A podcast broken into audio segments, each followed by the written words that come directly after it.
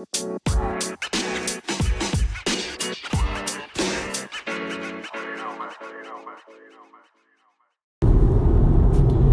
going on, everybody? This is Dallin Parker with Seven Summit Coaching, coming to you from my mobile recording studio, aka my car. And you are listening to the Identify Self podcast. And today's topic, we're going to talk about scarcity versus abundance and how you can develop an abundant mentality to achieve success in every aspect of your life. But for those of you that don't know, we're going to start out by defining scarcity and abundance. And it's quite simple. For those who have a scarcity mentality, they believe that there isn't enough, there never will be enough, and that they must use whatever they have in that moment because it could easily go away.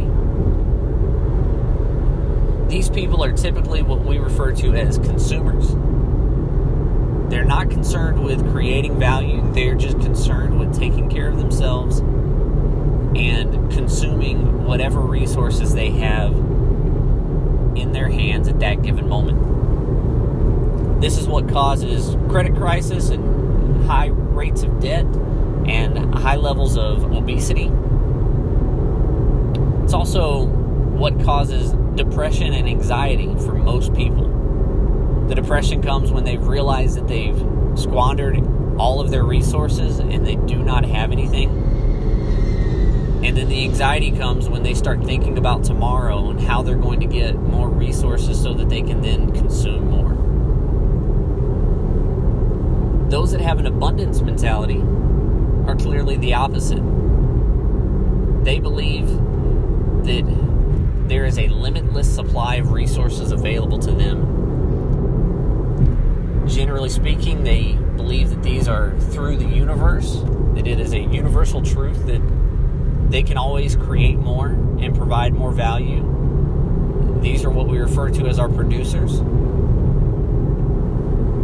And my goal with this podcast is to help each of you become a greater producer for your community, in your state, in your world eventually. Right? I, I want you to have a global effect so that you can change somebody's life and help them become a producer with an abundance mentality. And we're not going to go into a lot of the reason how and why these mentalities are developed. Uh, we cover this a lot and talk about it a lot in the other episodes. But suffice it to say that most of these traits have been programmed into us at a very early age. Either our parents had a scarcity mentality or an abundance mentality, and we have grown up with that and we have learned it. Had certain mentalities and they've encoded those into our into our brains. Let's jump into the eight keys that you need to learn to implement into your life to be able to avoid a scarcity mentality. Number 1, you've got to stop being short-sighted. As I mentioned, this is what causes overspending and overeating because people believe that there will never be enough. So when they have something, they feel that they need to use it right then. They need to consume it. Whereas someone with an abundance mentality understands that they can save things and they can also use the same resource but use it to create more resources and provide more value. So you need to avoid being short sighted. The second thing that you need to do, you need to be grateful every single day for everything that you have. When you start to realize what you really have, you'll be much more abundant and you'll you'll understand that life is not as bad as you're painting it out to be. My recommendation is to wake up every morning and write a list of seven things that you are grateful for that day. And make sure that this isn't just a copy and paste list that you're creating every morning. Seriously, take time to think of those seven things for that day. And what this does, it triggers the reticular activating system. And this is like the the system that controls our cognition and our recognition, right? So let's say for example when before you buy a car, you you never see that car on the road. And then all of a sudden you buy one and now everybody has one. You notice your neighbor has one in their driveway. The same thing happens when we write down what we're grateful for and when we focus on that. When we focus on the positivity, we'll notice more positivity.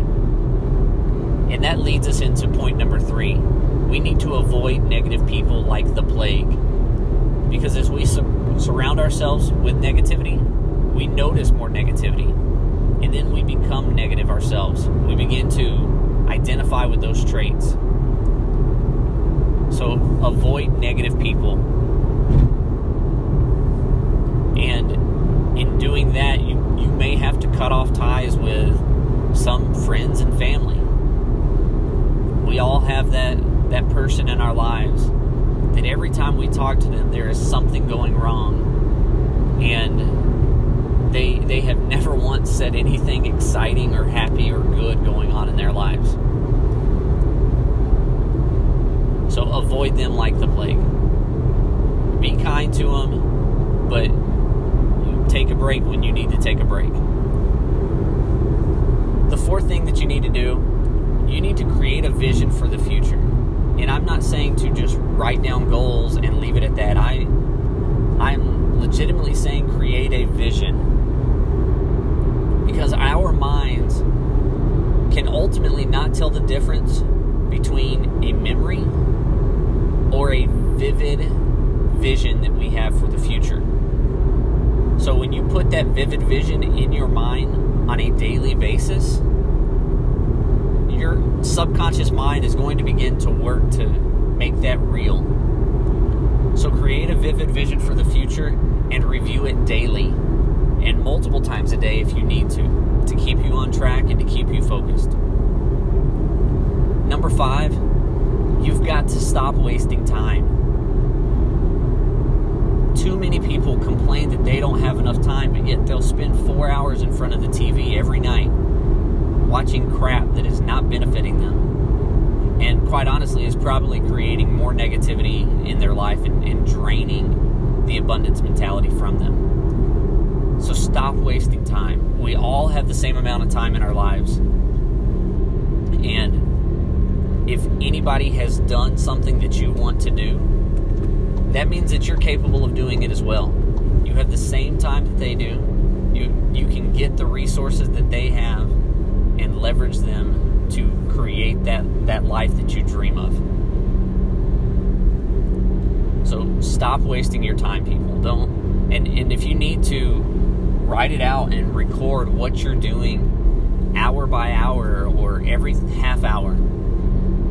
Do that for a week and then sit down on a Sunday night and review your week and you will see how much time you have wasted in your life.